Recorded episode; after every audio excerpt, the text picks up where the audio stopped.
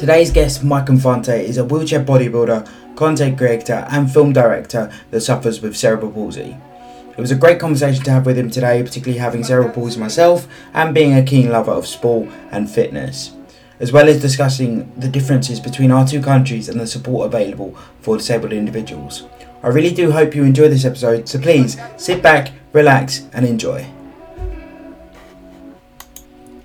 Hey there, thank you so much for tuning into the Not Quite Pod. This is just a quick message to say I'm really sorry about the buzzing noise at the beginning of this episode. It doesn't last long, so please sit back, relax, and enjoy.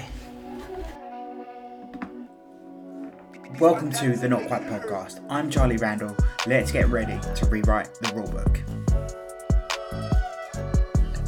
Welcome back to the Not Quite Pod, and t- today we have Mike with us. Mike, do you want to give us a bit of an introduction to yourself? Hi, my name is Mike Infante. I'm here in the U.S. and I am 20 years old and I have cerebral palsy.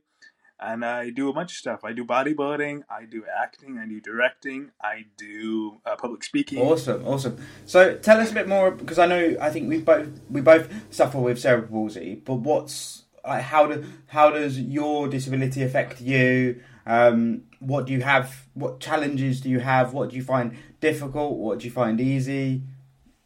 Yeah. Um. So my disability is it only affects the legs. Um. I'm I'm very cognitive. I, I understand things. I I'm able to do things. My handwriting, my penmanship is, is bad a little bit. Like I'm. It's it's easier for me to type. So I'm easier at typing. Um, yeah. Just like writing is like chicken scratch.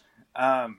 But I like when I was younger, I got bullied a lot for my disability. I got teased a lot with my disability, and when I was younger, I never really understood why I, why I got bullied or picked on. And as I got older, I was like, okay, people don't understand, you know, what I'm going through. They don't understand the disability. They don't understand, you know. To me, yeah. being with a disability, it's it's a normal thing, you know, because it's the only thing that we know growing up.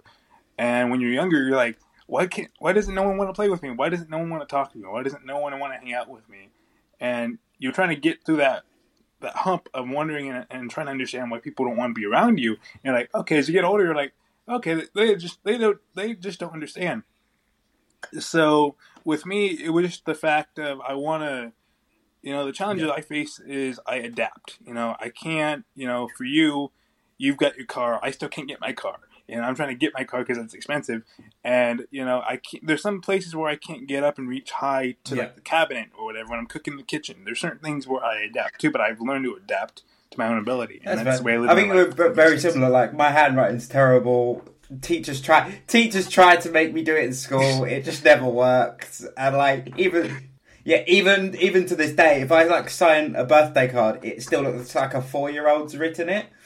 Um, so I feel your pain exactly. there. Like, I don't know where I'd be without a computer. Like, I don't, I don't know if I'd even be where I am today if it wasn't for typing.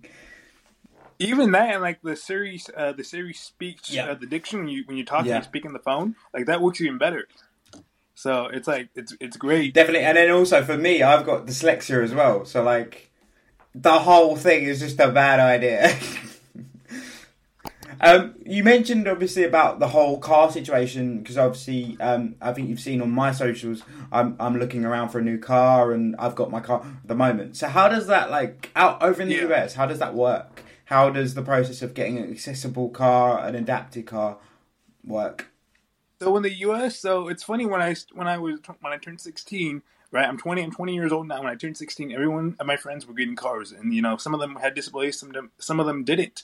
And I was like, I want to get a car. But then when I realized like how much it would be to get an accessibility car, you know, those vans, they're expensive over here because first off, you need to take the test. You need to take the driving test, and then you need to get the car. So before you take the test, before you take any written exam or anything, you have to get the car because you can't take a driving test because they don't have a car at the DMV for you sure, like I looked at the numbers and I was like, it's like 30,000, 30 grand. I'm like, I can't spend that amount of money. I'm 16. I'm like, you know, I'm 20. I don't have, yeah. I don't have that much income to come in with. So it's hard to get that. And the modifications, I don't know about your car if you have, if it's like electric, you know, where I've seen certain cars where they have the door that's electric so it just comes in, you press a button, and it closes on its own. So certain modifications like that, you have to. It, it adds up. So yeah, like, yeah. I, it's, yeah. It's I mean, I'm I'm very lucky. I don't need what they call over here a WAV, which is a wheelchair accessible vehicle. Um, I have uh, a standard vehicle that drives with hand controls, a steering wheel ball to grab onto, and then I also have a pedal guard to stop me kicking the pedals by mistake. Um, so I'm quite lucky in that respect. But it's interesting because over in the UK, so we have what's called the Motability Scheme, and the Motability Scheme is essentially it's a scheme that is funded by the government. They take a portion of your disability benefit, um, and that pays for um, Yeah. your road tax, um, sort of um, insurance, uh, road cover, things like that. So, and then also that can also support you with if you say if I wanted a really small car, I could do all of it without pay, well, without paying anything, just having them take that amount of my allowance. But um, Oh, if you wow. want a bigger vehicle like I need, you pay like a one-off payment. So this could be uh, it can be sort of anything from like a hundred hundred dollars to like four thousand dollars. It just depends on how how special you want your car to be. Um, Yeah. and like whenever I've spoken to guys over in the US and like over in different countries, I, it does make me realize like, wow, like we are so lucky to have that because I, like you say, I, I wouldn't be able to do it without it. So it's interesting. Is there nothing similar to that over in the US at all? in the U.S., there's there's certain programs, but still, I mean, the programs that we have over here, you have to go through many many steps. And you know how in the government, you know, with with our with their disability stuff, with their income and all that stuff that comes in, it's a pain in the butt because a lot of them they they try. I don't know how it works in the UK, but with us, they they try to um, not go with it fully, so they try to. Um, I don't know how to word it, but we have to go through a, a bunch Yeah. of holes to get to the one thing that we need like with me for my my income for disability like i've had to have like 10 different meetings in one month because something got messed up in another meeting i'm like i just had this fixed i had another thing fixed I, like they have you go they have Yeah. you jump through hoops to get that one thing you need and then you have to do it again because they have to like look at you and like oh my goodness submit all the paperwork again submit all this Yeah, I get no. I get that. I mean, honest, our system, although it sounds like it is a little bit more straightforward, they are just like they're very similar. Like they won't give you it straight away. Like they basically over in the UK, they had like a rejig of disability, um, what we call disability living allowance. And basically, when I was a kid, I had what they called an indefinite award, which basically meant your condition's not going to go anywhere, so we're not going to take your benefit off you ever because you're going to need that f- for your life. Then they changed to what they call now call personal independence payment, um, and now I have to be reassessed every four years by some guy that just comes around my house, and I'm like, "Yep, I'm still in a wheelchair. That's still me." Yeah, I, I get, I get like we we get over here, we get reassessed, we get the phone call, but like I've had the the the benefits when I was younger. But what's weird is that when I was born, my parent they they took it away from me, um, and my parents had to pay it back. So that's what's very weird about it because it's like it's like when you're born, you know, you Yeah. tell the doctor, oh, he's got the disability. And then you know when you're a baby, you, you don't you don't know anything. But your parent, but my parents had to pay it back. They had the benefits, but they had to pay it back. And then I got it back when I was sick. When I was like out of high school, so 18. And it, it's like it's very weird. It's a very inter- It's a very nice system, but it's very weird in the sense where we have to go through the reassessments again and again and again, just all these different paperwork again. Like, like nothing's changed. I don't think nothing's changed. Like, Yeah, I know you mean. It's, it's crazy. So, like, um, was you born with your your disability, or did you did something happen? Yeah, so I was born with my disability. Um, I was born with it. I was supposed to be born sometime in, I believe, September or October-ish. I was born originally on July 6th, and I was born too early. I was born too early. I was born um, two pounds six ounces, so a tiny, small little baby, micro preemie. And um, the doctors told my mom, like, "Hey, my mom's 21, right?" And my mom was like, "Something's not right. Something's not right. Something I don't. Something isn't right." And you know, I'm the first kid. I'm the first child she has, and doctors were like, "Yeah, there's, yeah, you're you're nervous. You know, you're 21. You know, you're young. You think, you know, everything's fine." Come to find out, when I was born, my foot was stuck. My my foot was stuck in the canal or something, and um, my mom had to have an emergency uh, surgery on me, get me out, and the doctors kept telling her abort me. You know, I would I would be born deaf, blind, mute. I wouldn't be able to do the things that I. You know, people didn't believe in me. Even the doctors didn't believe in me then. Um, I had a hole in my heart. Um, Wow. and I was in the hospital for, for a few months. And then I had, ever since then, when I was born, I had many surgeries. I've had um, serial casting my legs. I had the rhizotomy. I had Botox. A lot of things to relieve or just relieve the spasticity in my legs. And um, what's what's crazy is that after all the surgeries, the doctors still never believed. They never believed in me ever since I was born, and that's what still comes Yeah. to me. Like they never believed my mother, and they wanted they wanted them to abort me. Um, my mom believed in me and knew that I would be here. I mean, And without uh, her, I wouldn't Do you be reckon that sort of like made you into the person you are today? Uh, as cliche as that sounds.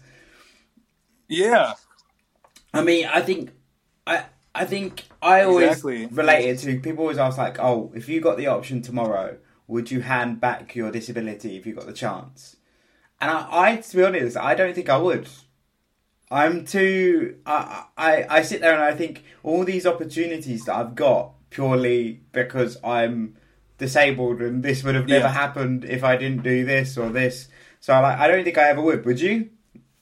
Well, it, well, it's crazy that you said it because I, I think at some point in our lives, correct me if I'm wrong, but I know for a fact when I was younger, I wanted to, you know, experience. You know, I was I was jealous. You know, I know the kids with, without disabilities because they could walk, you know, independently. They can do all these different things. You know, they, they can run, they can Yeah. climb on the on the jungle gym. You know, I wanted that when I was younger because I wanted to experience that. Um, but now as I'm older, I'm like, you know, with social media and just the knowledge that I have now, I'm, I'm still 20. You know, I'm 20 years old. I'm still young, and I have more. You know, I love learning. But the fact that I know that I'm making more of an impact now, and the opportunities I've had, you know, talking to you and just spreading more awareness on disabilities, it's very fascinating to me. I love that impact even more because now that I look back at it, I'm like, if I if I wasn't born with this disability, you know, my life wouldn't be where it is today, and I'm very grateful for that. For that, it's like a blessing in disguise because when you're younger, you're like, you know, I don't like this stuff I don't Yeah. like the surgeries. I don't like all the pain. I don't, you know, I wish something else would change because you know, when you're younger, you, you don't like the surgeries. You don't, you don't like the pain. You don't like the doctor visits, and all these different things. Now you're like, wow, look at how far we've come. Look at how far the journey is. It, it's like a long climb, but Yeah, you- definitely. you're here Definitely, and and I more to think come. you grow into yourself. Like I was, I was very similar. Like I hated the surgeries, I hated the teasing. I mean, I'm also ginger as well, so that was a whole other thing. Um, so yeah, Yeah. I, I completely agree. Like you grow, almost grow into your yourself and your condition, and then it becomes a part of even more part of you. If that makes sense. Absolutely, you get that. You get that idea of self comfort and just believing in yourself. You get that. Uh, what's that word? You you get more confidence. Yeah, definitely, definitely. Um, you mentioned that you had rhizotomy. Did you have SDR, selective dorsal rhizotomy? Shit, man, we've had the same surgery. yes. I didn't realize that. Right. Where did you um? Where did you go for yours? Yeah, I, I had that. I, I had that when I was eleven. I had that when I was eleven. So about how long ago was that? Damn, was we literally had it the 2012, same year. 2013, 2012. I think so. I had mine. I think it was February 2012. Damn, that's weird. That's really weird. Wait, did you have it done in California or did? Because I had mine in St. Louis. Yeah, we, we, we, we had it done in California. They had a doctor that, that was from St. Louis, I believe. Um, I, I think his name was Yeah. Dr. Cercello or something. Oh, I, but he came to California. yeah, I know Did of did him. he- I had mine done by uh, Doctor Park in um in St. Louis. So Okay. Yeah, yeah. So he he uh, came over to California, and this is the time when I was in sixth grade. So it, it's um you know I don't know if you're in the UK, but we go to like during your sixth grade or sixth level. I don't know what the what the uh, school levels are there, um, but when I'm when I was 11, we had this trip, but I I never got to go in sixth grade because I had the surgery, so I missed half the year um, of that year before I promoted. So That's mad. yeah, That's I I was crazy. 11. Uh, for a minute there, I thought, have we crossed paths and just not realised? um, so like, how did you find? Because a lot of people ask me about my recovery from SDR. Um, how was yours? My recovery was was painful. I mean, it was painful in the fact that when I had the surgery, I've had all these Yeah. new sensations that I never knew that I would get. You know, I experienced a burning sensation that I felt like I was on fire. Yeah. I felt like I had pins and needles, and I just felt restless. I remember there was one point in in the recovery process because I was in the hospital every single day. My parents would come and visit me, but I felt restless, like I couldn't do anything. You know, I was just lying in bed. I had a doctor come in, you know, tell me what the pain level scale is, what the pain, what your scale on the, you know, point what where your pain's at, and you feel like you're just going through the same motions every single day and you feel like you're not doing anything and you have all this energy like inside of you that you can't get out. And i felt restless because i wanted to do certain things but there's certain things i couldn't do and just all the pain and the medication and all that stuff it just felt weird to me. Um, and the pt process was um, very new to me too because i you know we had the pt every day. We had the walk with the parallel bars every day we use the the did you, did you use the gait? I don't know what it is. It's the, the the lab gait. The you know that machine where they put you in there and you're in like a little bungee cord and they push Nah, have you nah, push I along wasn't allowed. machine. No, I Um, don't think I, I they put me I on forgot what it is. that. I just remember, as you say, they did the the daily walks, the daily PT, um, and then yeah, it was just Yeah, to me, it was just a very shocking experience because I obviously coming from the UK. Essentially, I spent five weeks living in the US, and it was like shit. You guys live real different. Like this is really different. how how how was yours? How was your stay at the hospital? Uh, mine was Uh, pretty being good. Like when you had pain wise. I wasn't too bad. Um, I didn't get too much pain. Obviously, there was general soreness from where obviously I'd just been cut open, but but um, no, I got the pins and needles Yeah. and I got the burning sensation, so I can I can relate to that completely. I know exactly what you're on about. And uh, the pins and needles was the weirdest thing, like because I just remember waking up, go. It almost felt like well, technically we did. We've just had our brain rewired, and it just felt like a really weird, and nothing Exactly. felt normal. Everything felt really strange. So, but um, my stay in the hospital was pretty good. The the only problem I had was I wasn't ready for the weakness. The weakness that I had was ridiculous. Like I like Oh, I had weren't. very little to go. My parents didn't tell me very much. I think to try and protect me, they just didn't tell me. But then I woke up and like it was just weird. Like I remember. Yeah. So I, I don't know about you, but after like five days, they let you out of out of the bed. But I couldn't even hold my head up. I couldn't do anything. It was weird, real, really weird. Like one thing I remember one thing I remember really clearly is um, I had to get my dad to stand in front of me while I was sitting on the toilet because I couldn't hold my head up. Because if he wasn't there, I was just going to fall straight off the toilet. yeah, so it was weird. yeah. Oh my gosh, that surgery, like the way I the way I picture it now is like we like it's like it's very weird because before the surgery, you know, my legs were so tight. I don't know if your legs were so tight, but they cut the they cut the back of the uh, Yeah. they cut you know they went in the back of our spine to do it. And uh, I used to walk independently thirty steps, you know, before the surgery. And now I can't even do that. I can't even do that now on my own, you know. And it sucks because I, I, I, I still haven't got that stamina back or that strength back that I, you know. Usually I would be able to walk, you know, get up from bed and then walk like thirty steps to the kitchen when I when I was you know younger. Now I can't even do that because it's after the surgery. I was able. Right. I was Okay. never able to recover that back. No, I mean sense. I, I don't ever I, I've never been never been able to walk independently. So through SDR, I was able to do like one or two steps on my own. But um, I think to be honest, it's just getting used to that Yes. whole because as you say, we're so tight and that because essentially the way Doctor Park. Uh, explained it to me was like he was like you're basically using your tightness to hold yourself up and if I take that away, you're actually relying on your muscles, which you at the moment haven't got. So I was like, oh, okay. So essentially, I think I was once I had it explained to me, it made more sense. But what was really interesting, I think, was so SDR was the catalyst to me becoming the fitness freak that I am now. So when I came out of surgery, uh, when I came back from St. Louis, I was a typical teenager. All I wanted to do was play, play, play, play video games, go out with my friends. I didn't, I didn't want to do the work. But basically, Dr. Park said to me, "Look, if you don't do the work, you're going to end up worse than you started out." And I was like, oh, "Okay, I have to do it." But then um, um, I'd argue with my parents. I'd do this, that, and the other. And then uh, what happened was I went to the London 2012 Olympics and watched some of the swimming. And I remember really vividly. I turned around to my dad and said, "I want to do that."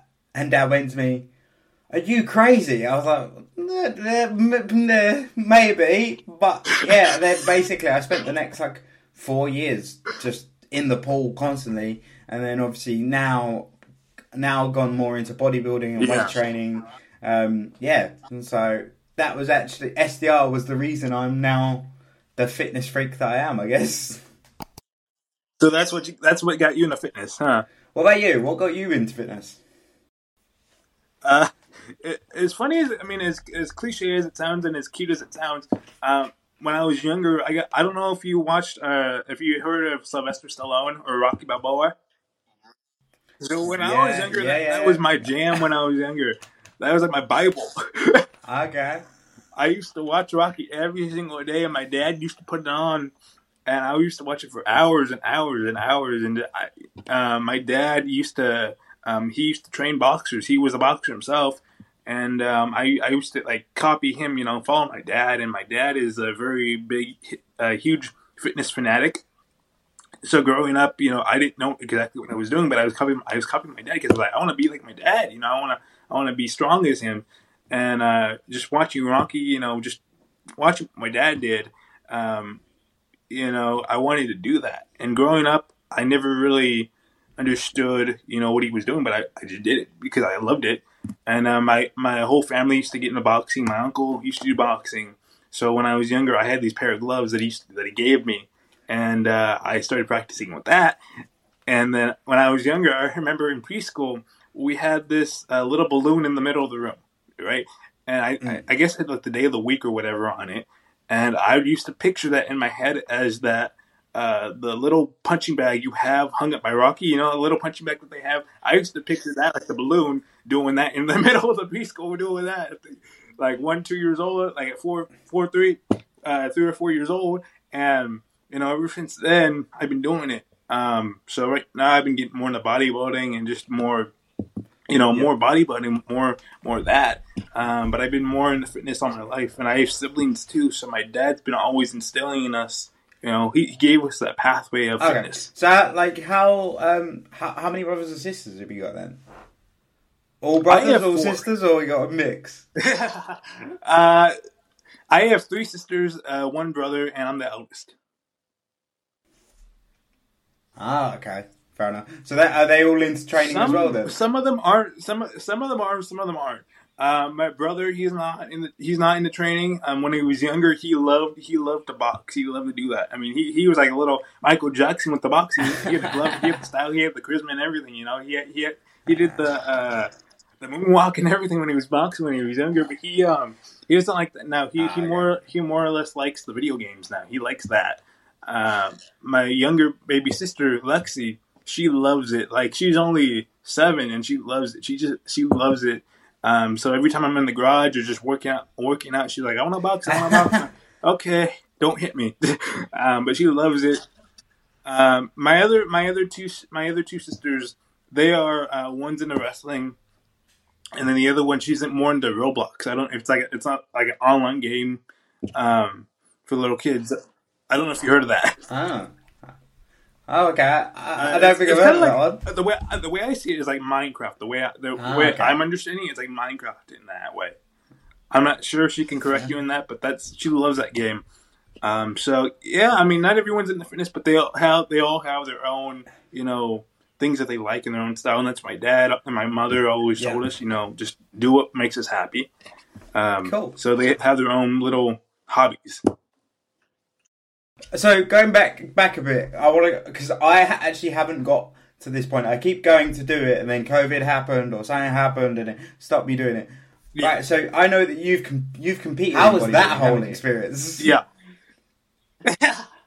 so uh, you know, it's crazy what you said about the COVID and everything, COVID and COVID pushing everything back. So I was supposed to compete. Uh, let's see, when did I? I was supposed to compete two years ago, right? But COVID messed everything up here in the states and everything, and everything got pushed back. I mean, I had I I was supposed to have my debut in July of twenty nine, no July of twenty twenty, and I got pushed back, and then I got pushed back to October, and then I got pushed back a year, and then I got okay. I was like, okay, how many? Like, how long is this COVID? How long is this COVID thing gonna last? Because I like, everyone kept pushing shows back and and kept like trying to push shows. I'm like, okay, so what is it exactly? And I, I competed uh, finally October of 2021 this year, uh, not this year, last year, uh, last year, and I was the first one on that stage. You know, they were still trying to before the show started, before everything started. Um, I was talking to the promoter, uh, the yeah, the promoter of the show, Bob Bell of the WNBF, and he was my adopted PE teacher when I was very young. So he knew me at a very young age, and um, you know he he did bodybuilding. You know, after I graduated high school, I was like, hey, I called him up. I was like, hey Bob, I want to do bodybuilding. He's like, how do you want to do it? Do we have a wheelchair division? He's like, yeah, we've had a wheelchair division, we never, you know, we've had it, you know, years years back, but we never brought it back. And I said, I want to bring it back you know, I want to bring it back. Let's see what we can do to bring it back because I I realized that there's a bunch of different federations, but there's no federation. I mean, there's a bunch of federations for wheelchair bodybuilding, but there's no federation that you know his federation has no wheelchair athletes. So I want to be the first one that you know can bring it back, and um, I was the first one that brought it back in October. No one else competed. I was the only one that competed. Um, but that was very surreal. That was very surreal. I enjoyed it. I enjoyed the process. The tanning was cold. I'm not gonna lie about that. The tanning and everything was cold as heck. Like they don't warn you about the tanning. like they spray on you, like hey. So it was cold. Um, my dad took pictures of it and everything. He's like, "You're jumping. You're cold." I'm like, "It's cold." um, but um, I enjoy you know the diet, the, the whole journey leading up to uh, October of last year when I first competed. It was a long haul it was completely a long haul. Um, you know, because COVID messed everything up, and I was like, I was really excited, and I was also really sad because I was like, I trained for how many months, and then I got pushed back, and I got pushed back again. So there was no really like consistency on where the show was actually going to go. Um, but I'm, I'm very proud that I did it. I'm gonna, and I'm going to continue to do it. So I, I love it. I respect that. How did you find because that like obviously I've followed loads of fitness YouTubers. I've watched them go through the process. How did you find the like final week of like really dialing in? How did you how did that you find was, that? That was to me it it was very interesting and very new because I was during the final week I was still dialing in my posing routine. I was still dialing it in because I don't know if you have the same problem with, with my disability. I, um, you know, I have a very since I've done theater and since I've done stage work, I have a very uh, photo. Not I have a very what's that word? Like I, I can remember pictures and faces off the bat. I can remember steps. I can remember things off the bat. So that yeah, yeah. So I have that. Memory. But when I was doing the poses, I was trying to get the pose on beat. I was trying to hit the poses on beat, and I was like, "This is hard for me to do." But I really, I really found it tiring too because during that final week I was dieting, I was cutting out water, I was you know eating a bunch of rice, drinking a lot of water, you know making sure that all these different things would flow through. Um, but I was very. Did you find that it affected your like? Did your disability play any part in it?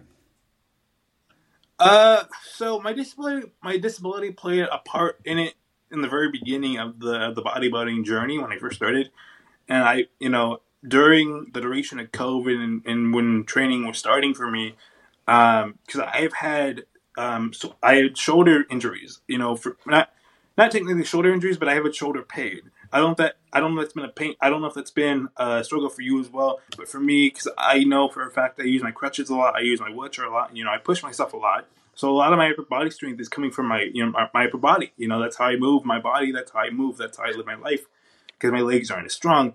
So in the beginning process of prep, I, I had a very, very sharp pain in my shoulder. And I was like, this hurts. I can't do pull ups. I can't do, like, I can't do anything. You know, I can do things, but like, hurts to do it. And I was like, okay, that hurts. And I got, it got better. And then, like, about a year before that, I broke my, I broke my thumb. I broke my thumb.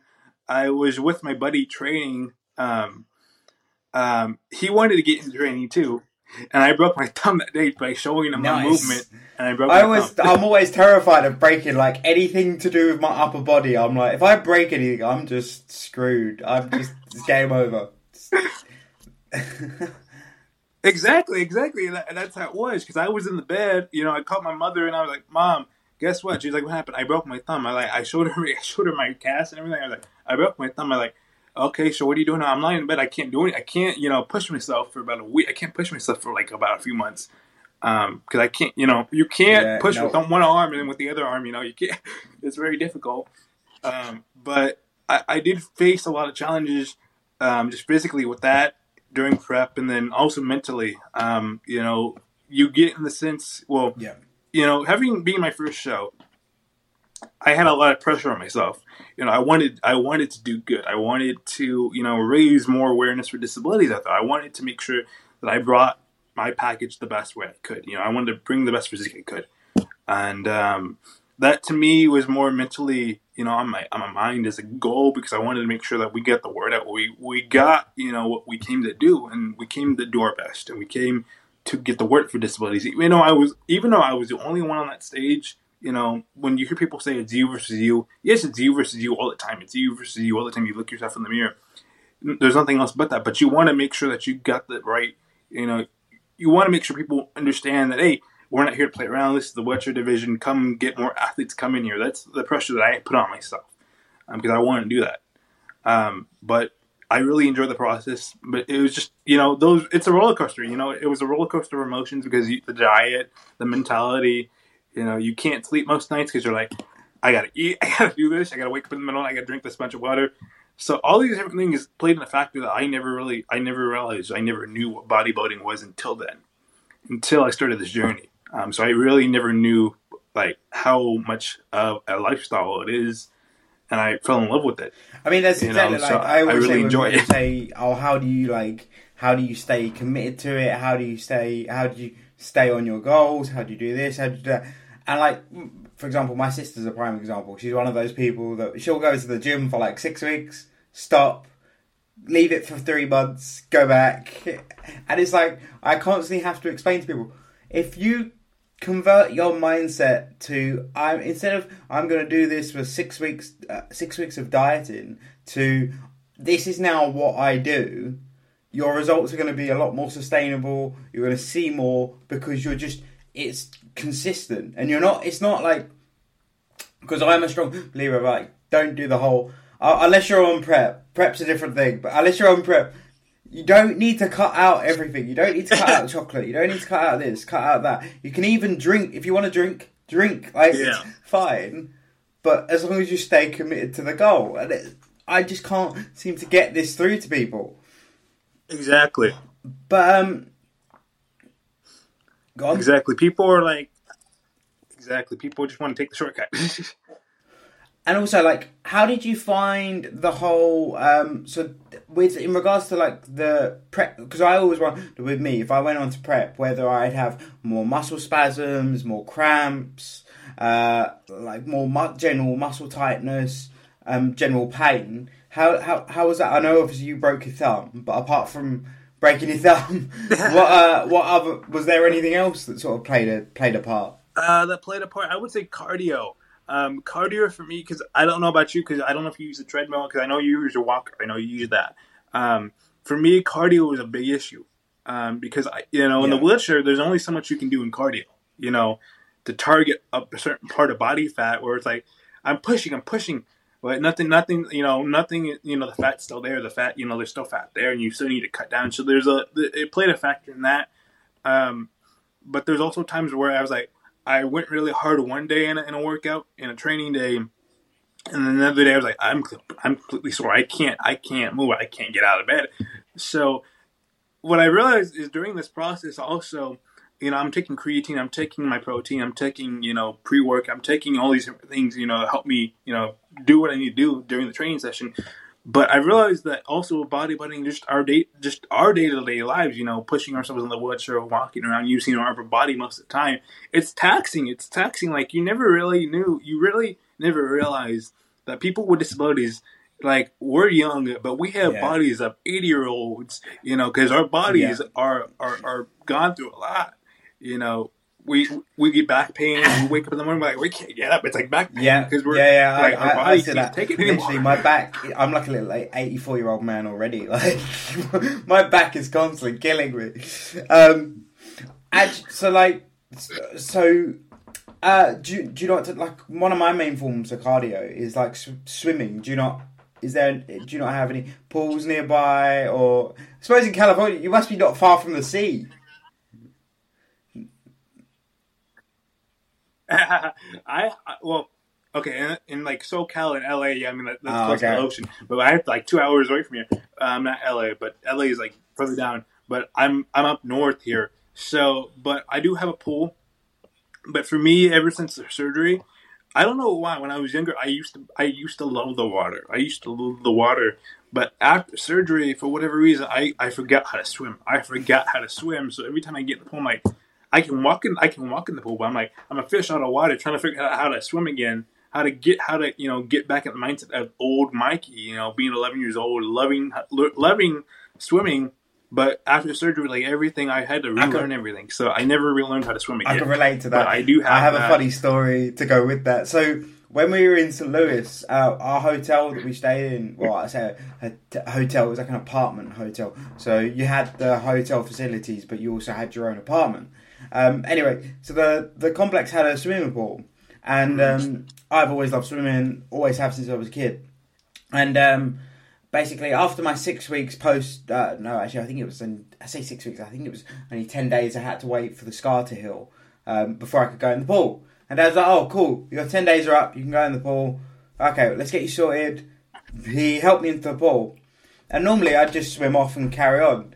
I just sank to the bottom, and Dad was like, "Shit, I gotta go in and get him." So he's dived in to get me because basically, like you said, I used to use my spasticity to swim, and now that had been taken away from me, I, my brain just didn't know what to do. Yeah. So I spent that summer just relearning how to swim, and it was just was a nightmare, absolute nightmare. But then I suppose it worked out in the end. So if you're ever in the UK, maybe I can get you in the pool, and, and we, we can uh, we can go through a couple of sessions. I'm, I'm definitely, I definitely want to go to the UK. I definitely want to go out of places and travel just different places. I've never been to the UK. Never been to the UK. I have a lot of friends in the UK, it's like including you, and a lot of fans in the UK. Like I looked at my Instagram, I looked at Instagram analytics. I looked at that. I have a bunch of fans in the UK. I'm like, I never knew that. So I want to go. I want to go visit the UK. Have you um have you done Uh, yeah, traveling? I've done I've done a lot of traveling, not not out of town, not out of state, but like just you know in L.A., Hollywood, Oregon, Seattle, different places here in the U.S. But I would love to travel out of the U.S. and just explore that more. 'cause Yeah. I, the world is so big. I mean, there's so many people that I know around the world that I want to go visit. But I'm like, I can't go visit. I want to go visit. so, uh, but to be fair, you'll probably become a big director at some point, and then just everyone will pay you to just go everywhere. That's the dream. That's the dream because there's a lot of places around this world, and just this world is beautiful. You know, through our ups and downs, it's, it's we have different beautiful places around the world that we need to go visit. Definitely, definitely. I mean, I'm very lucky, obviously, living in Europe. It's quite easy to, like, uh, I suppose for us, going to Europe is like you going to LA. It's the same sort of distance. Yeah. um, going to, on talking about, like, directing, what got you into Uh, that? so when I was younger, um, I was 11 years old at the time. Before I did music videos, before I did directing, before I, you know, made a name for myself here directing, I did YouTube vlogs. Um, like I, I know you've done YouTube videos and you've done YouTube content before. I did that when I was 11 years old, and this was during the time of the of the rhizotomy, and I was bored out of my mind in the hospital. So I told my mother, I was like, "Mom, you know, let's do a YouTube channel." She's like, "What do you want to do a YouTube channel?" Like maybe you know because first off, I'm bored I don't mind. I'm watching cable, but I, you know, maybe this could inspire more people. You know, people my age at 11 years old, you know, that, that have gone through the same surgery or something, that can, you know, feel that they're not alone. And I started doing that when, I was living with my mother. And um, ever since then, in middle school and high school, I did the YouTube trailers for my high school for the theater shows, for like the theater productions and everything. So I did the promotional trailers. I did that, and then in high school, started that. After high school, I got involved in a documentary that I'm in, a documentary, The Cerebral Palsy Warrior. The director reached out to me, and I, I just more on that later. But I, I talked to a lot of people on there, and they're like, "Hey, you should do music videos." I was like, "Music videos? I never done music videos. I never done that. I've done the, I've done like trailers. I've done acting. I've done, I've done that." I'm like, I never done that. So you know, I've learned a bunch of stuff from my mother, from editing, and just now with music videos, it's like I've incorporated the edits I've learned from my mother in the past and from things I uh, I've accumulated on my skill set. So I, you know, I've come from a theater background. I've come from a stage theater performance background. So a lot of my stuff is on stage, and a lot a lot of it's like on screen acting. So a lot of my ideas um, stem from that from that background um, for doing for doing music videos. Um, so I really enjoyed. I've shot videos from people, you know, all, all here in California, um, just a bunch of different people. It's very interesting. It's very new, but I've done it for two years and I, I enjoy it. And it it sounds like it sounds like you've got a really like close bond with uh, with your mum in terms of like, is she a video? Is she a videographer? No, uh, so my mother she she loves uh, photography. She loves photography, um, but just when I was younger, um, she she also like we had this old camera that I still use in high school that she had she had when I was born. We we still had it, and I used it for all the videos. Um, but when we when we did YouTube together, when we did YouTube videos, uh, she was like, "Hey, let's do this. You know, let's make it a mother and son thing. You know, YouTube channel." And that's what we did. Um, so she used to do the editing, and I used to you know watch the editing or just you know watch and see what she did, and I would get that from her. So a lot of that technical stuff she she taught me. But now, as I'm older, she's like, I don't know any of this stuff anymore. So I teach her again, and then it, you know, it, it's like that full circle thing. yeah, that's that's really cool. I mean, like it sounds like, to be honest, I'm quite impressed by the fact like my 11 year old brain would not go. Sod it. Let's let's make a YouTube channel. Like, where did that? Like, obviously, you said like you wanted to share your story, share and and help yeah. people. But I just can't like I don't know my like I would never have thought of that at like eleven. Just okay, we're gonna do a YouTube channel. well, it's, well, the funny thing about that is too like in the hospital when I was in the hospital when I was eleven, my parents never had cable. We never had cable in the house. We never had Disney Channel or anything because we had a few times. You know, Disney Channel, Nickelodeon, mm-hmm. those shows that, that are very popular. I don't know if they're in the states in UK, but like we've had Nickelodeon, you know, all these different channels that we can never get the WWE, uh, World Wrestling Entertainment, you know, all these different things. And uh, when I was younger in the hospital, since I was in the hospital, I, since I was in the hospital for so so long, I loved watching the TV because that was the only cable that we had. They had the good channels on there. We never had the good channels back at home. So like, and then um, the whole idea started when I talked to my mom. I was like, Mom, you know, I want to be on the TV one day. She's like, "When do you want to be on the TV one day?" Well, first off, you know, I love cable. I love watching people, you know, on Disney Channel, Nickelodeon, things like that. But I was like, what if we do a YouTube channel that, you know, I want to be on TV. I don't know how to get on TV, but I want to get on TV. And just, you know, I want to shape, not, not to be on TV for the fame or for anything, but for the fact that I don't see anybody with a disability that looks like me that's on the TV, you know? And I, I've always had that mindset in my mind, and that's when I think that's when the YouTube started. Um, so I've connected with people in Australia, uh, Florida, and different places in Japan, and just everywhere. And here in the UK, especially with you now, um, so it's it's very fascinating to me that yeah. that YouTube is a very it's a big blessing.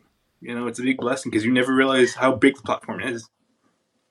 Definitely, uh, definitely, and I think as well, like when you, uh, like if I think back now to like when we were like when you were 11 that must have been like prime youtube boom time so like you probably rode that wave quite nicely to be fair did you like was there such because i know here there was i say there was like the youtube boom did you have that over in the states of like these random vloggers vloggers uh, that just like appeared and vlogging became a thing and it was this big if I remember big, correctly, back when I was eleven, I think that's when when the vlogging started. Um, I, I I got in contact. I used to watch this this young girl that was thirteen. I think she was she was older than me, but she had cancer. Her name was Talia Joy, and um, she she lived in Florida here in the states. But she uh, she was very popular then, and I used to connect with another person with a disability. She's in Australia. She was a CP as well, Robyn Lambird. So I connected with them, and they were very big on YouTube. She was very big on YouTube, and she's still big on YouTube now. Um, she she does the special the Special Olympics. You know, she does the Special Olympics. Um, I think the last time I talked to her, she was in Japan uh, doing something for the Special Olympics. Um, but I but she was my big YouTube sister. So I never really I never really got the the YouTube boom in a sense, but I, I've learned from them and I've watched, you know, I've connected with the YouTubers back then uh, that were very popular on that platform, and I I've continued to to you know learn and just you know spread my my positivity on that. So uh, if that answers your question.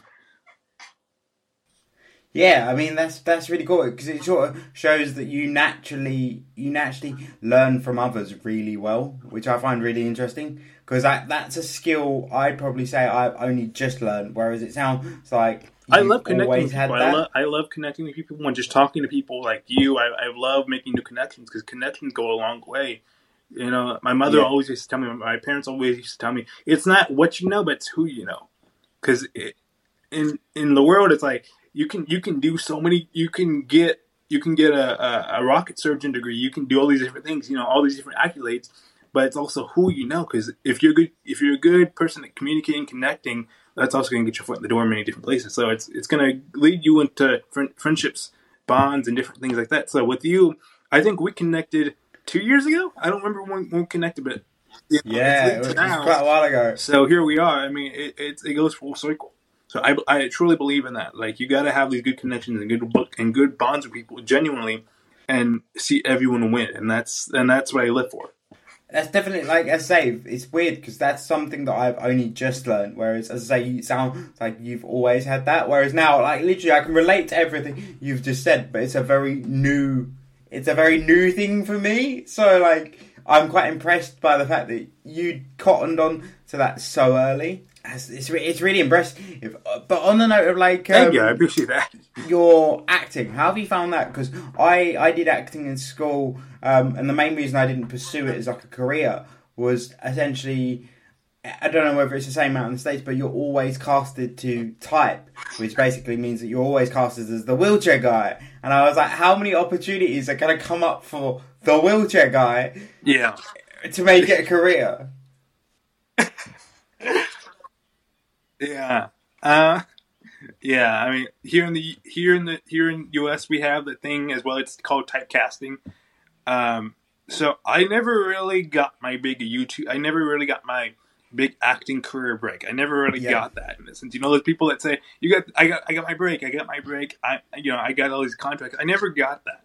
I never got that, but I, I, I, I did uh, theater when I was 11, right? So after the rhizotomy, a lot of things started changing for me. You know, I started doing acting. You know, I wanted to get into acting because I, I realized, hey, you know, I never done acting, but I want to do it. I want to get into it because when I was younger, yes, we had these little uh, holiday concerts. You know, when you're in preschool, you have these little holiday performances and things like that.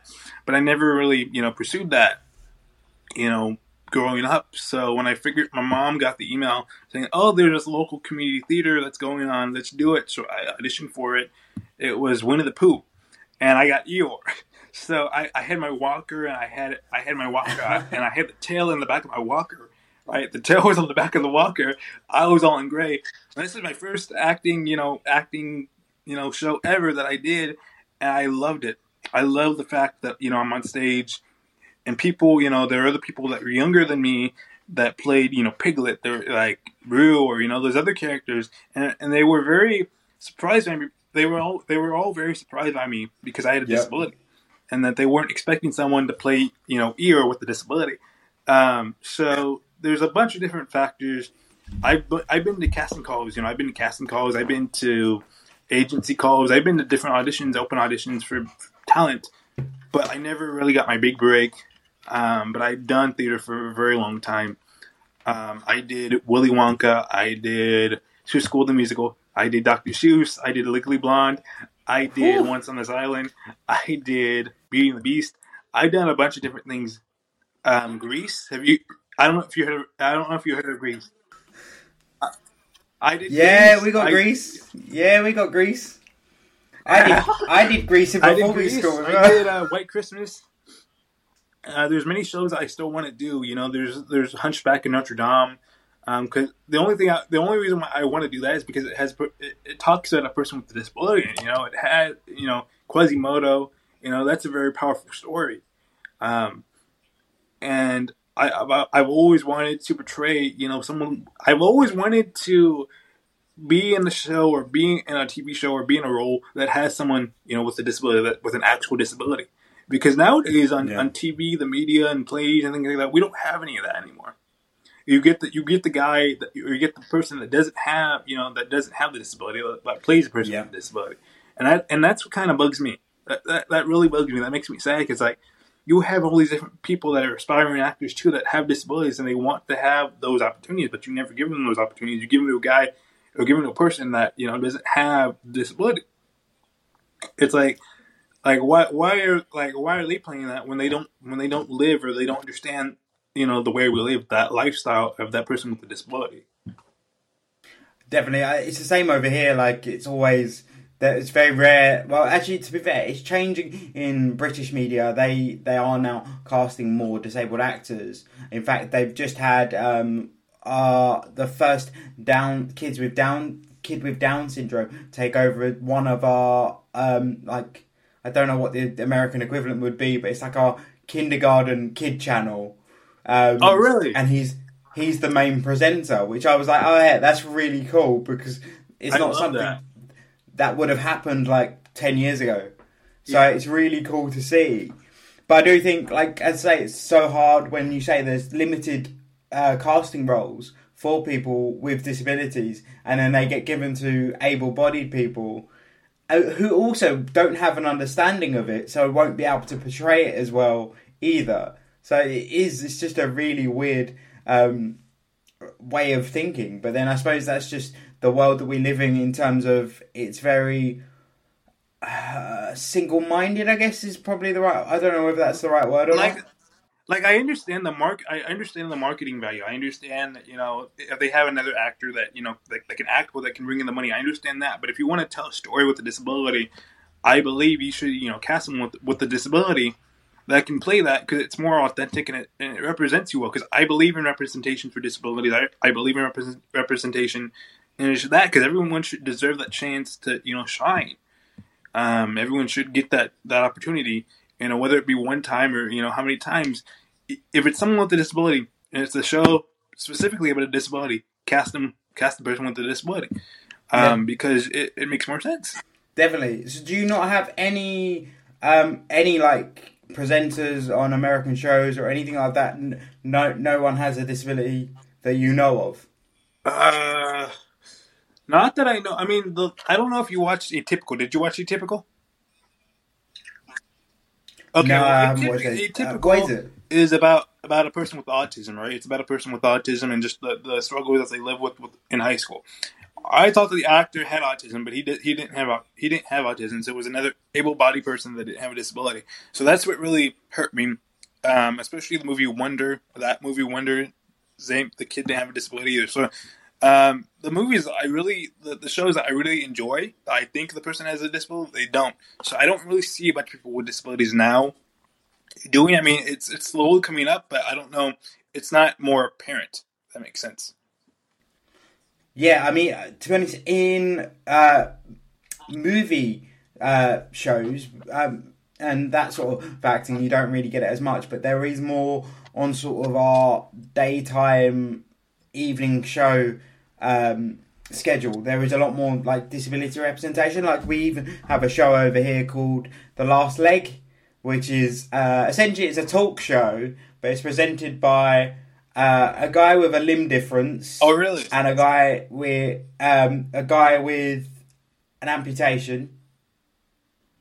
Uh, and then I think the other guy's got might might be autistic. I'm not hundred percent sure, but essentially it's it's them just having jokes about disabilities yeah. for like an hour, but it's now become like a mainstream show. Um, and it all started from London 2012 Paralympics. They started the show then and then kept it because it did so well. I love that. I, I love that the fact that they, like it, I love the I love when people like people with disabilities, we make jokes about our disability all the time. We make jokes ah. on, you know, how we, how, hey, get up, stand up when you're in a wheelchair, stand up, get up, do Yeah. this. But you know, it's funny because that, you know, it's funny to us because it's it's our humor.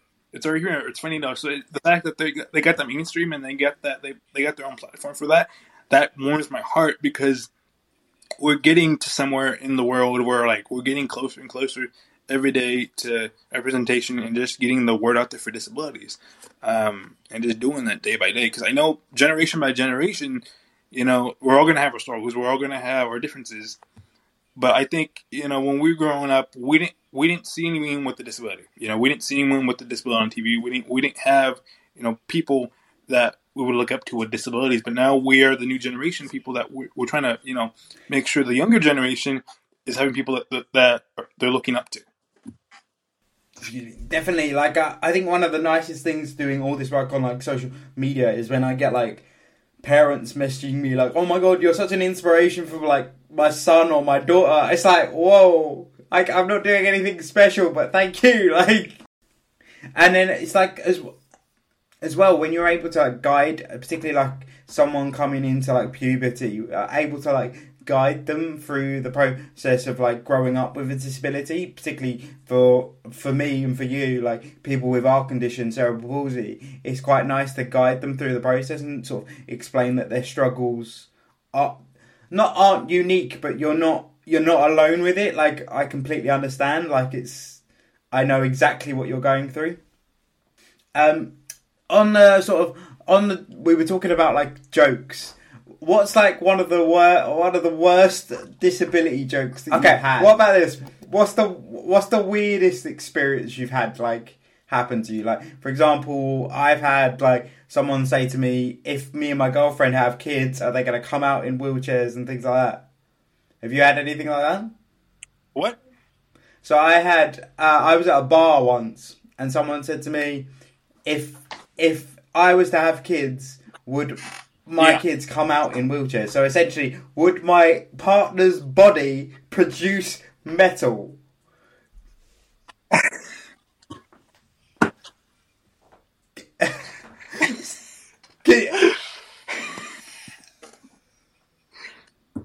I, like it's funny. It's funny to me how people think that sometimes. It's funny how it's funny people think that sometimes because they're like, "Oh yeah, you have a disability. Like you're gonna get born with it. You're gonna have a kid with a disability. It's gonna just come right out of you." No, that's not it no. works. It's not a. Uh, and it's not not, like a like it's not a. It's not. Oh, what's the word? It's yeah. It's not It's biological. so, like, biological. it it could happen. It could not happen. Like I don't Like, know. yes, be but, with disability, but they Yeah. can't have the they can't have the crutches or the wheelchair like stuck with it, like stuck within your in your wife and just come out. yeah, it's like literally just like yeah. They come out in pink or they come out in blue. It depends on. Oh, but oh, it was one of the weirdest. Have you had anything as weird no, as but? I've, I've had people call me daddy. I've had people call me daddy. Random? just weird people. Like what? Like okay, I'm gonna tell you a story. So you know, I'm still I'm still in university. I'm still in university. You know, we're on Zoom because of COVID and everything. I come on I come on my Zoom class. Two people in my classroom notice me from my articles. Right, they notice me from online. I don't get to say my name. Though I don't get to say a word until anything. Until the one thing I hear is "Hey, Daddy." Out of nowhere, I'm like, "Like, who are you talking to? Is there is there is there another guy in the class with the kid?" Because I'm like, "Is there a kid in the class? Is there somebody?" I turn around, I'm like, "Nope." Looking at me. That's so they literally just picked you out because of the article you They did. picked me up from the articles. They picked like I, I they must have found me from somewhere because I don't I don't think that anyone in their right mind would say, "Hey, Daddy," on the first day of class. On the first day of class, we're not without even knowing who the person is. So they must have found me on Google or something. Where does where does Hey Daddy even come from? Like, where did that whole thing come from? It's it's a very po- like it's a very popular term here in the state. It's very popular here because TikTok and everything. There's all these different things because you know TikTok and just all these you know dances and, and, and things in that nature. But like it's, it's, weird the first time you hear it from someone else that you don't even know. Like on the first day class, it's like I don't even know you. Ah, the, the worst thing is in the so in the the reason I asked was my head went somewhere completely different, and when the only time I've ever heard the phrase "daddy" used is in like X-rated films. Well, that I mean, if, if, if you looked in TikTok recently, I mean, there's certain things now. Man, it, it could be, it could be. Uh, but actually, okay. Say. So what we'll do is we'll finish off with the last question. I know, uh, um, me and Mike had a bit of a discussion before before we went live. So have you had to, have you had some time to have a think of like what what your what's your one thing that's politically correct that you really strongly disagree with or agree with? Have you had a chance to have a think about it? I've had a chance. I just don't know how to word it. I, you know, I'm glad where we're at now in the world with, with with social media and just everything. You know, everything comes so far. It's come across so well. I just don't like the fact that people are trying to stick their noses in the business that, that it makes it worse. Um, and the fact that they try to they try to be our advocate, but not be our advocate in the way that is not you know totally correct in the sense where people say, "Oh yeah, I support someone with a disability," but they, they completely say Yeah. something wrong and they and they don't justify, they don't see our point of view on what's really going on. Like, I feel like yes, you can support people with disabilities, but you have to understand that there's certain things that you know. There's certain things that you and I won't understand. People that with people that are able-bodied, Yeah. you know, people that don't have disabilities and are able-bodied, there's some things that we won't understand, you know. And there's some things, you know, with us, it's it's very uh, I don't know if taboo if taboo is the right word, but it's very like a it's very hush hush in a sense where people want to get to know us and they want to you know Yeah. help us in a way, but they don't really understand you know what goes on with us.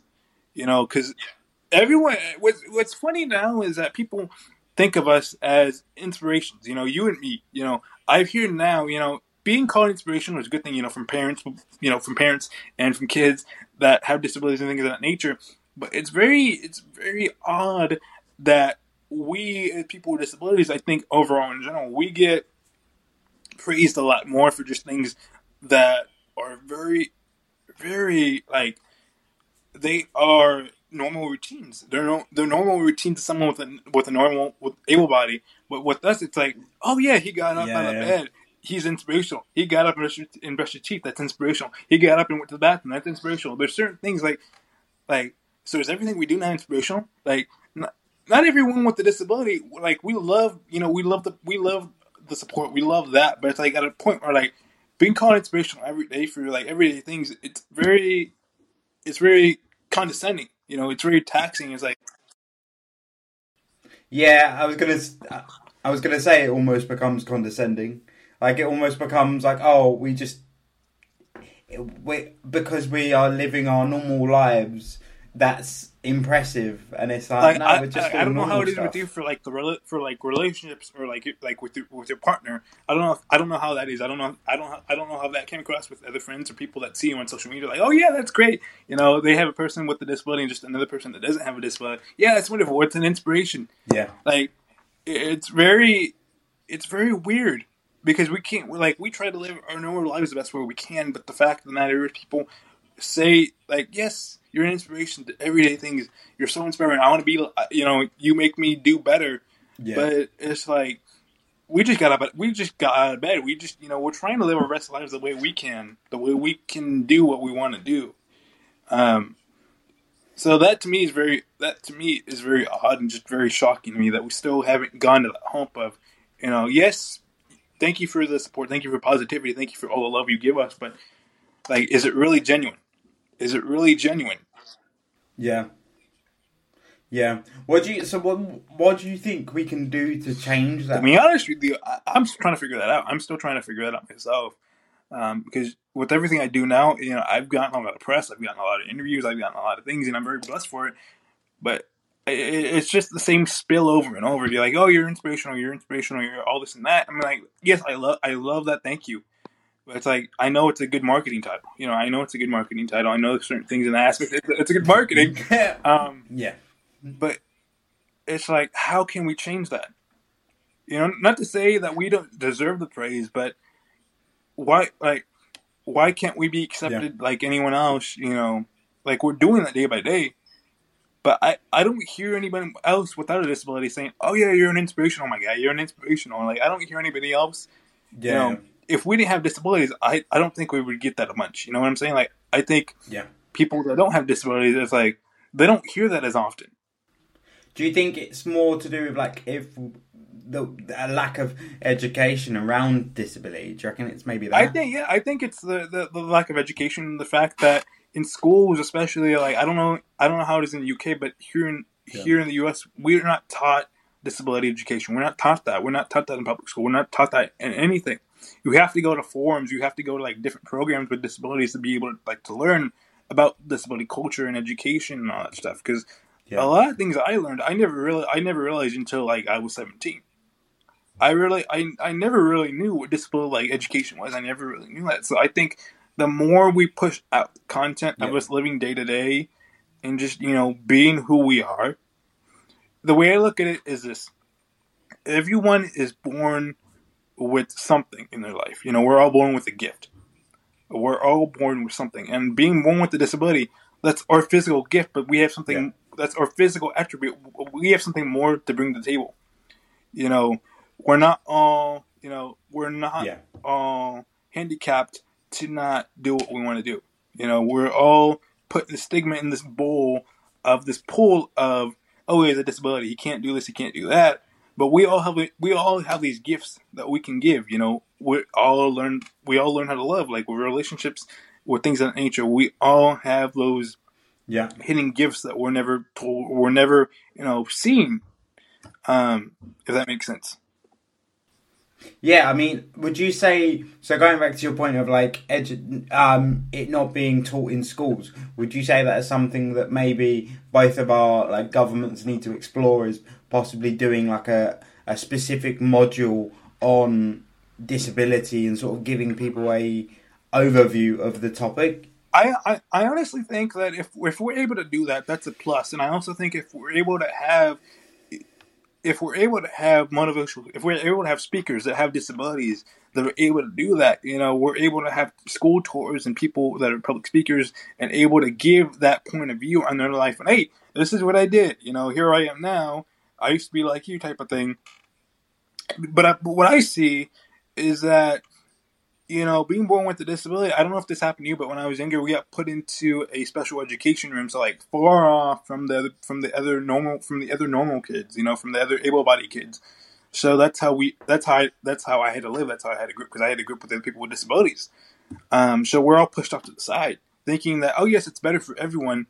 But when you yeah. get out when you get out of that program, when you try to get involved with other people, what you know, without disabilities, it's very hard for us to communicate. It's very hard for us to put our point of view aside because we, we grew up in that you know classroom where everyone with a disability you know we're all treated you know put aside basically that's really interesting because i although like so we had that but like you spend like a quarter of your time in that um group so in this the disability group and then you're re like the rest of the time you're integrated into the the mainstream with the able-bodied kids. So it's really interesting that that was your experience, and I'm interested. It's interesting that that's the is that the US's approach to it. Is that still something you think that happens that, now? That, uh, that's something that happens now for sure. Um, like I, I remember in high school, I, w- I was put in the integrated. You know, I was put in the integrated with all the people without disabilities because um, we have the IEP, the 504,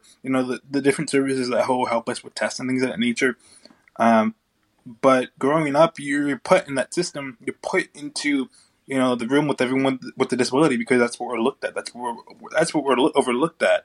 Um, so a lot of time when I, when we were younger, when I was younger, and when I look at now, is that we're all you know separated. You know, when you go outside to recess, when you go outside to play, you have to be separated from the other kids. You know, it's like kind of yeah, like it's yeah. kind of like the cheese touch in a sense, you know, like like di- Diary of a Wimpy Kid or something like that nature, like the cheese touch. It, it kind of reminds me of that. Like we're kind of represented as that when we're younger, but then when we're integrated with people without disabilities, it's like I want you know I yeah. want to fit I want to fit in. You know, you try to find that that the balance of fitting in, and trying you know not trying not trying to change yourself, but trying to find yourself in a sense of you know I want to fit in too. I, I want to be quote unquote normal, but not, not everyone is quote unquote normal. I mean, what is norm? What is normality in a sense? I mean, I don't think there. I don't think there is a, a normal, and I think that was my biggest thing that I learned through school. Uh, where like I, I, when I first started, particularly in uh, what you'd call high school, um, I went in and I was like, I, I want to get in. I want to get in with the popular kids. I want to be normal quotation marks. But then as I went through my schooling, I kind of realized that the popular group wasn't my group. Like I didn't fit. I didn't fit, and I didn't want to. I didn't fit, and I didn't want to fit. So then I found the group of friends that I have actually have now, and it, it it more fell into place. But what I found really interesting about what you just said, it was like, so it almost feel because from uh, a British side of things, we're off. We often look at the US in terms of medically and things that to support the people with disabilities as more advanced than what we have here. Um, and it's really interesting that that almost to my ears, it sounds like you guys haven't come as far forward in terms of educate, like in terms of uh, disability education. Because as I say, for us, for, well, for me, I was integrated into the mainstream school pretty much straight away. Yeah. So that was really interesting, and I, I'm surprised that that's the setup. yeah, I, I think. I mean, I understand now as as I'm older that I understand why we weren't integrated straight away from preschool, but it's like, how do we, how do we come up from this? How do we fix this? Because again, I don't. It's rare that you hear disability education on a level now. I mean, you have to go to like leadership. You have to go to different programs. You have to like go to clubs to hear that. But in high school, you don't hear that. You know, in public school, you do not hear that. So that to me is just mind baffling. Yeah, it's really weird. Like, um, because to in my mind, like integrating in kindergarten would have been the best time to do it because kids are probably the best people to do that with because they don't know like they they don't have any prejudgments. Whereas the older you get, you start developing your own prejudgments. You start developing what's what's cool, what's not cool, what what's acceptable, what's not acceptable. Exactly. So almost, if you're integrated straight away, the kids are just going to treat you like any other kid because they don't know any other way to be. And I almost feel like that's the perfect place to be because you're going to be treated as one of them, if that makes sense. Exactly. I mean, at the end of the day, I mean, you can talk to many people with disabilities. You know, we've always wanted to feel accepted. We've always wanted to feel loved in a sense that you know we're not we're not you know labeled off as oh yeah that, that one kid that looks like you know with the disability he, he looks like a monster. You know, you know, we we we we always desire that. I've always desired that as a young age still. You know, I've always before I found theater, before I found anything else, before I found bodybuilding, before I found social media, I've always desired to, to feel that love and to feel that I fit in, you know, accepted by everyone. And not not to say that I want everyone to love me, but the fact that, you know, growing up you want to get that you just want to feel normal in the sense that, oh, okay, not everyone's gonna judge me off my disability. Yeah, you want to find your your space, if you like. You want to find that place where you feel fully comfortable to be yourself and and be who you are intrinsically. Whereas a lot of the time, I suppose, where we're always trying to fit in, we don't really allow ourselves to to fully become Exactly, that. if that makes and that, and that and that was me for a long time before I found theater, before I found bodybuilding, before I found everything that I do now. Um, so I'm just very glad that you know, social media has grown to a bigger, bigger platform in a sense where we're able to talk to millions of people around the world and just anywhere, and we're able to, Yeah. you know, people are able to have that knowledge on their phone, you know, on their on their smartphone, and just you know connect and just and do their own research because without that, I don't think you know the disability education or the you know without a quote unquote disability education class, we're able to learn on our own. Like, hey, there are people around the world that have the same Yeah. disabilities, or people that have this own, you know, they have the same struggles as me, you know, with their disability, you know, and I think that's what's very a blessing about social media because we never had a quote unquote class, but we social media is like it's like it's like YouTube. It's like YouTube University. We have to look at YouTube to you know do certain things. It's kind of like that. Yeah, I mean that's really interesting as well because I feel like as well social media at the moment's got quite a bad reputation in terms of that. Obviously, there's a lot of like negativity that's shared, Oh, of course, um, yeah. and things like that. So like it's quite nice and almost refreshing to sort of hear your perspective of how like it's helping the disabled community and helping people learn. And I, to be honest, I'd never even sat down and thought about it before. Absolutely. Really I mean, of point. course, we we we always have you know the bullies, the negative thoughts, the negative the negative comments. But at the end of the day, you know, everyone is always going to be you yeah. know mean or or a jerk about something uh, behind the camera. You know, because not everyone, you know, it you know for example if you were yeah. if you were to meet your bully or something like that like they wouldn't say it to your face you know that everyone wants to feel empowered you know through a screen but at the end of the day they won't they won't come to you straight away and say hey you know you look yeah. weird straight to your face because they they feel they feel scared you know everyone feels empowered to do that but at the end of the day i feel like i've learned that fear is nothing to be afraid of fear is just a word fear and power and just the the ideology of being negative on yourself and the negative and the negative comments, those are just words. What you feel within yourself, you look at the you look at the words, you look at the negative, you look at the negative comments, you look at everything that's put in front of you, you yeah. look at it, you know, straight on and say it's just a word. You know, every little thing that you know, they could say, "Oh yeah, you look like a." You look like Pinocchio. You look like uh, Four Eyes with glasses. Yeah. You you you look like Noodle Legs or something. You know, those are just words you face on those fears and you look at it like a word, nothing else, nothing more. That's really powerful. That's probably a great, great place to finish off. What, what a way to finish. Um, right. Last of all, I always give it, give my guests a chance to shout themselves out. Where can they find you? What are you working on? What do you want them to know? And yeah, so the floor is yours. Where, where do you want to point them to? Okay. Well, thank you everyone for watching.